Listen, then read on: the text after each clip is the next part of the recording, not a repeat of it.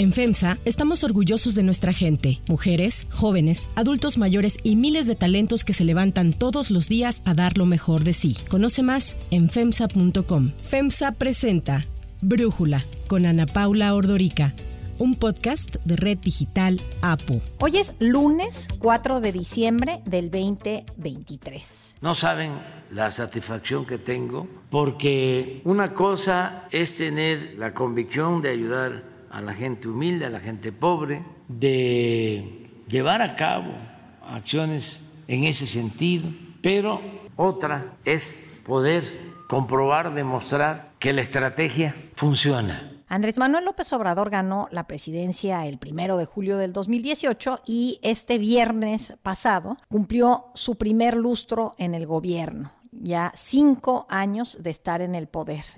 El análisis y por ello me da muchísimo gusto platicar con Mario Campos, periodista y analista político, sobre un año más de Andrés Manuel López Obrador, cuando ahora ya no le queda un año completo en el poder. Como sabemos, se cambió el calendario y el 30 de septiembre del 2024 será el último día de mandato de Andrés Manuel López Obrador. Pero Mario, ¿qué piensas de estos primeros o de estos cinco años de gobierno de Andrés Manuel López Obrador? Yo creo que los cinco años de gobierno habría que evaluarlos desde diversas perspectivas. Desde la valoración, por ejemplo, de la opinión pública, podríamos ver a un gobierno que se mantiene con buenos niveles, no extraordinariamente altos, porque hay que decirlo que están más o menos en los promedios de lo que tuvo Felipe Calderón o Vicente Fox, sí por arriba de la normalidad que significó el sexenio de Enrique Peña Nieto, pero una aprobación notable, digamos, si consideramos que ha pasado en este periodo por momentos muy complicados como la pandemia, que significó una caída del 8% del Producto Interno Bruto y la muerte, por supuesto, de cientos de miles de personas.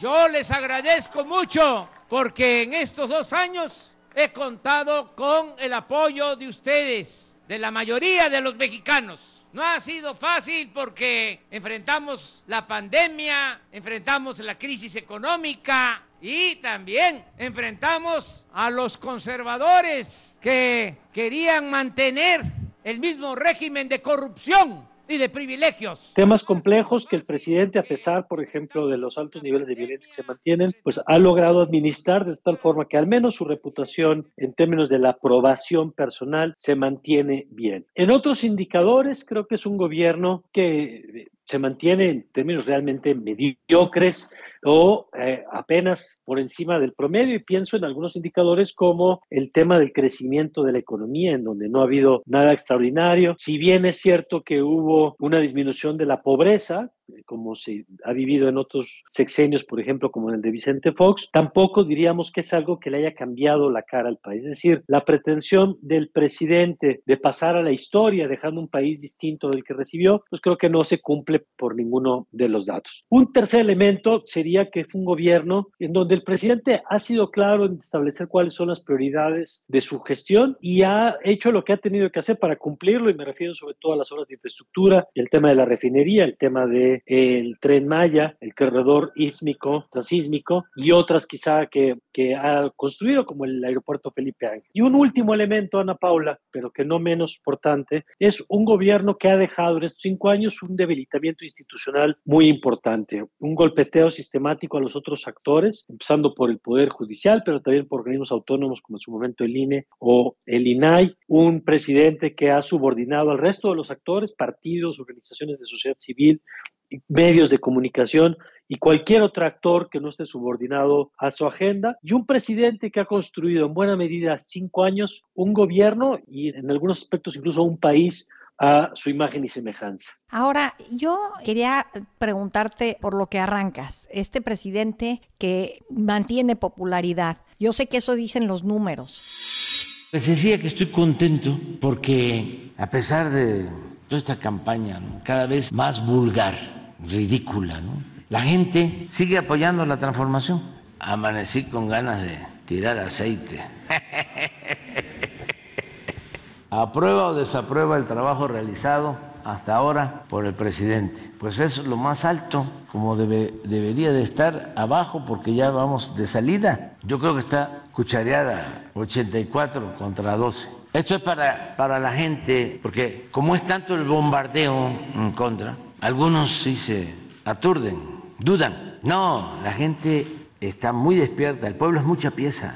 A mí me da la impresión, Mario, de que tenemos un, presidente que está más bien solo, que necesita que se le cuide todos los eventos a los que acude. Si se sale tantito de estos eventos cuidados, pues o tiene dificultades o él cree que tiene dificultades. Apenas hace unos días, cuando se inauguró el CRIT, el Centro de Rehabilitación Teletón de Tlapa, él no pudo llegar y en su mañanera dijo que ahí había medios esperándolo, que lo querían agredir, que lo querían humillar. Ya ves que a los damnificados de Otis no los ha visto y dice que porque tienen que cuidar la investidura presidencial, que porque los medios nada más estamos ahí para cubrir a sus detractores. O sea, yo veo a un presidente que para ir a Guerrero Acapulco tuvo que hacerlo en helicóptero y luego en una lancha custodiado por varios elementos del ejército. Un presidente que no puede ya salir a la calle y estar entre la gente como le gustaba hacer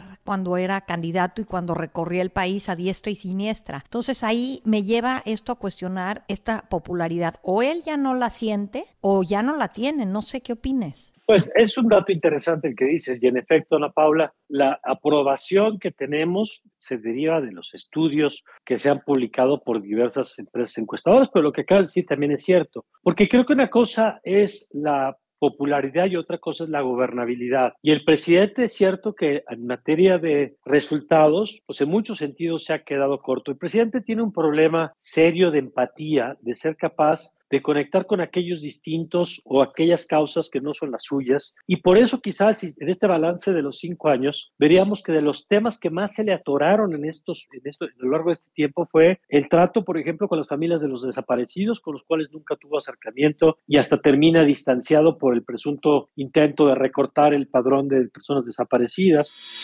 En el caso de las personas desaparecidas y de los familiares, en este caso ya refiriéndome como tal a las madres buscadoras y familiares, porque muchos casos acompañan de, sus familias para buscar a sus desaparecidos, ¿no consideraría que su gobierno les ha quedado a deber? No, no. Hemos hecho todo y vamos a seguir trabajando. El distanciamiento con las víctimas de la violencia, con las que nunca se reunió tampoco. El distanciamiento incluso en la agenda amplia de derechos humanos, como termina siendo el enfrentamiento que hace con el que fuera su fiscal para el caso Ayotzinapa, o la Comisión de la Verdad, a la que también termina tomando distancia. Entonces, creo que tienes toda la razón, Paula, cuando dices que es un presidente que a lo largo del sexenio fue cortando puentes y se fue quedando, a lo mejor con el respaldo de su base, que eso dicen los números, pero muy aislado en términos de interlocución con otro tipo de actores. Y un presidente que creo que construyó un Palacio Nacional que no está lleno de ventanas, sino que está lleno de espejos. Es un Palacio Nacional que al presidente le gusta cuando le refleja su imagen pero no cuando lo obliga a sumarse a una realidad con la que no se siente cómodo. Sí, digo, y hablas tú de, del tema de seguridad, que aquí lo, lo mezclaría yo. Bueno, una parte, el hecho de que se haya descompuesto tanto que quiera incluso cambiar el método de contar los desaparecidos y esto le generó la crisis con la persona, esta Carla Quintana, que estaba en la Secretaría de Gobernación encargada de eso, ¿no? La militarización del país y el hecho de que si bien no puede ir a todos estos recorridos que te comentaba, ya tampoco viaja en avión comercial, porque pues te acuerdas que cada vez que viajaba salían videos de gente increpándolo en los aeropuertos. Febrero 2021. Pasajeros increpan al presidente en el aeropuerto de la Ciudad de México. ¡Que su madre ¡Que chingue su madre ¡Que chingue su madre ¡Que chingue su madre ¡Que chingue su madre pero a donde sí ha ido, y recientemente fue por sexta vez, es a Badiraguato, a la tierra del Chapo. ¿Qué me puedes comentar de esto, Mario? Sí, yo creo que esas visitas recurrentes del presidente van a pasar al sexenio como algo que generó suspicacia. No tengo ningún elemento para decir que ha tratado temas distintos a los que conocemos públicamente, pero sin duda habiendo tantos puntos con tanta problemática en el país, es un dato que llama mucho la atención. Y déjame recoger el otro que pones en la mesa, Ana Paula. Si hay un legado del presidente López Obrador que va a tener consecuencias, que sí es trascendente, como él pretende, digamos, o pretendía su administración, pero no necesariamente por buenas razones, es la militarización. La entrega de tramos completos de la administración pública a las Fuerzas Armadas en un conjunto muy amplio que van aduanas, aeropuertos. Hoy los aeropuertos tienen en las Fuerzas Armadas al grupo aeroportuario más grande del país, incluso por encima de los tres privados. Trenes, hoteles y una cantidad enorme de funciones que no tenían el principio de la administración y que eran desempeñados por funcionarios civiles. Para la persona que llegue después del presidente López Obrador, quien sea que los electores decidan en la elección de junio próximo, uno de los retos más importantes será uh, o restablecer la relación entre el poder político y el poder militar, porque una de las mayores distorsiones que hemos tenido en este sexenio ha sido ese cambio de foco que por lo demás, así como las visitas a Badiraguato, tampoco nunca fue fue del todo explicado qué llevó al presidente López Obrador a desconfiar de cualquier civil, incluyendo sus los partidarios de su partido, para entregar las funciones del gobierno a los militares. Y hay otros dos apartados antes de pasar a la joya de la corona que decía López Obrador, que es la lucha en contra de la corrupción. El sistema de salud de nuestro país, lo que ha pasado con salud, eh, lo que ha pasado con la educación. Siento que sobre todo en el tema de educativo no se habla mucho pues un país sin educación, con una educación que va lejos de avanzando, va retrocediendo, ¿qué futuro nos espera como país? Sí, es importante porque yo creo que incluso los partidarios del presidente López Obrador, aún los más seguidores, los más incondicionales, tendrían dificultades para identificar una institución que haya creado el presidente durante su sexenio. El presidente lo que hizo fue identificar, creo que en muchos casos con acierto, problemas pero los diagnósticos, en vez de identificar una solución, lo que hizo fue generar soluciones radicales que eh, no resolvieron los problemas. Y lo digo porque empezó, por ejemplo, desmantelando el Instituto para la Evaluación de la Educación, que era uno de los institutos que se habían creado en años recientes en nuestro país, que establecía evaluaciones generales, que establecía recomendaciones generales, y eso se terminó desmantelando. Habla Teresa Bracho, presidenta de la Junta de Gobierno del INE. La propuesta de eliminar un organismo autónomo como el INE representa un atentado del nuevo gobierno contra el sistema de pesos y contrapesos de nuestra democracia, y en particular contra los órganos constitucionales autónomos. Esta separación y equilibrio de poderes es fundamental para el adecuado funcionamiento de un Estado democrático. El INE continuará cumpliendo con su mandato legal en tanto se mantenga en vigor la norma constitucional que el día de hoy nos rige el programa de escuelas eh, de, tiempo completo o el tema de las estancias infantiles, que era algo que también impactaba en términos de la infancia, bueno, pues eso bajo el pretexto de la corrupción fue desmantelado. Y ese criterio que se siguió en campos de la educación fue el mismo, Ana Paula, que se replicó en el campo de la salud, bajo la premisa de que teníamos un sistema de empresas distribuidoras que al mismo tiempo le compraban a los laboratorios para llevar las medicinas al punto final y que eso era un acto de corrupción pues se terminó eliminando ese mecanismo sin que fueran capaces, incluso al quinto año de gobierno, de reemplazarlo por un esquema que fuera más eficiente. Y eso lo que ha provocado son daños estructurales al sistema de salud que también va a costar mucho tiempo recuperar, como el impacto educativo que ya mencionabas. Y te decía esto de la joya de la corona porque creo que fue pues el gran tema de Andrés Manuel López Obrador en campaña durante muchos años. Él acabar con la corrupción. Famoso esto de se acaba simplemente barriendo las escaleras de arriba para abajo. Los gobernantes y los traficantes de influencia en nuestro país se roban 500 mil millones de pesos cada año. Son niños de pecho estos que presentan como los grandes delincuentes en comparación con los políticos corruptos del país. Vamos a terminar con el bandidaje oficial. Voy a gobernar con el ejemplo. Vamos a limpiar al gobierno de corrupción como se barren las escaleras, de arriba para abajo. El índice de percepción de la corrupción que elabora Transparencia Internacional ubica a México en el lugar 126 de 180 países. ¿Qué pasó, Mario? Lo que pasó es que el combate a la corrupción requiere de políticas y requiere de instituciones. Y no basta el discurso de la voluntad para resolver el problema de corrupción. Si tú, eh, al mismo tiempo que dices combatir la corrupción, aumentas la discrecionalidad para la entrega de los contratos, si tú combates la transparencia y fortaleces la, la opacidad, pues la corrupción crece y se multiplica en tierra fértil y la opacidad y la discrecionalidad son los elementos ideales para que se genere la corrupción.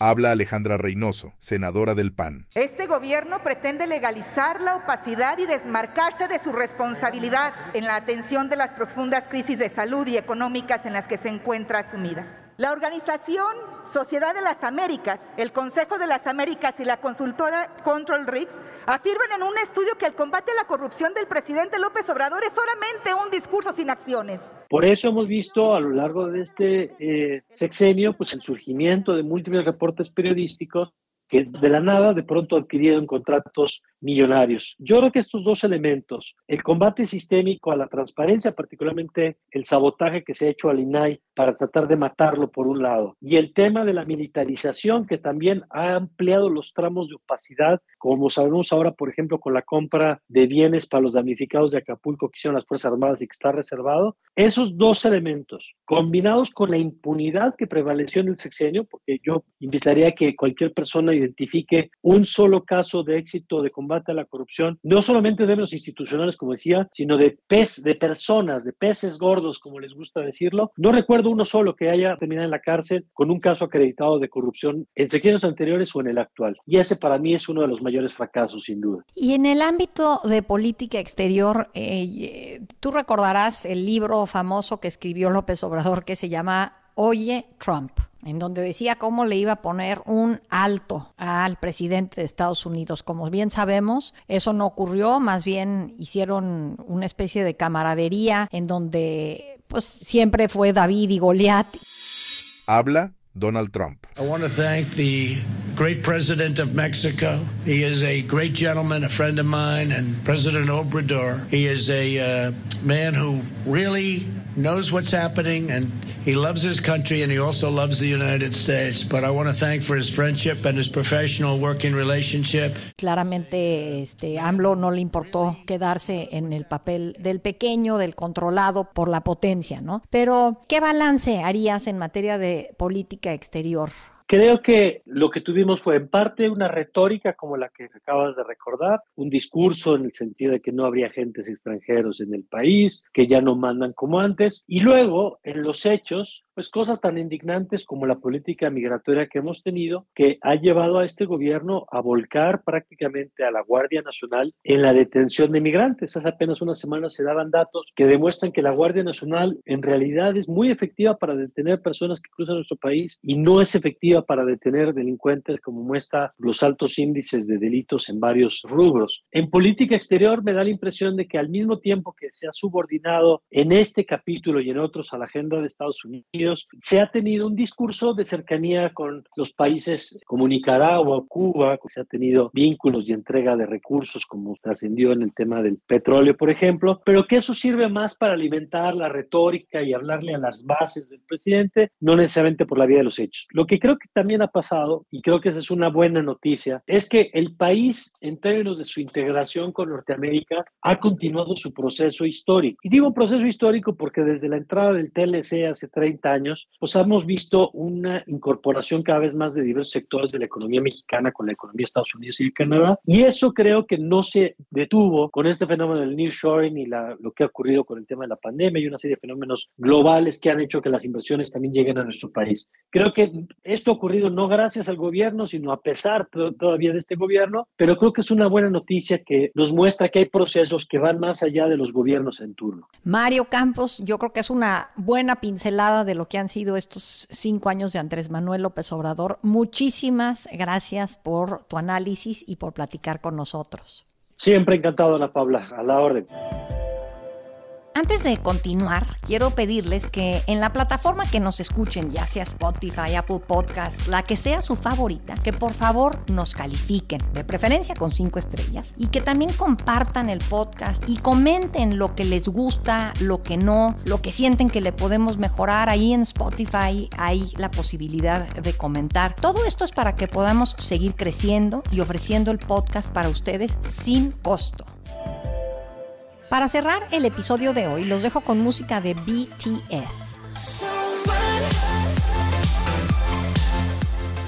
Hoy 4 de diciembre está cumpliendo 31 años el cantante y compositor surcoreano Kim Sok-jin, líder de BTS, la primera boy band de ese país asiático en encabezar la lista Billboard de Estados Unidos con su álbum de estudio Love Yourself Tear del 2018. Además, BTS se convirtió en el grupo de más rápido ascenso desde los Beatles tras posicionar cuatro álbums en el número uno en Estados Unidos en menos de dos años. Yo soy Ana Paula Ordorica. Brújula es una producción de Red Digital APO. En la redacción, Ariadna Villalobos. En la coordinación y redacción, Christopher Chimal. Y en la edición, Cristian Soriano. Los esperamos mañana con la información más importante del día. Oxo, Farmacias ISA, Cruz Verde, Oxo Gas, Coca-Cola FEMSA, Invera, Torrey y PTM son algunas de las muchas empresas que crean más de 245 mil empleos tan solo en México y generan valor como parte de FEMSA. FEMSA presentó Brújula con Ana Paula Ordorica, un podcast de Red Digital APO.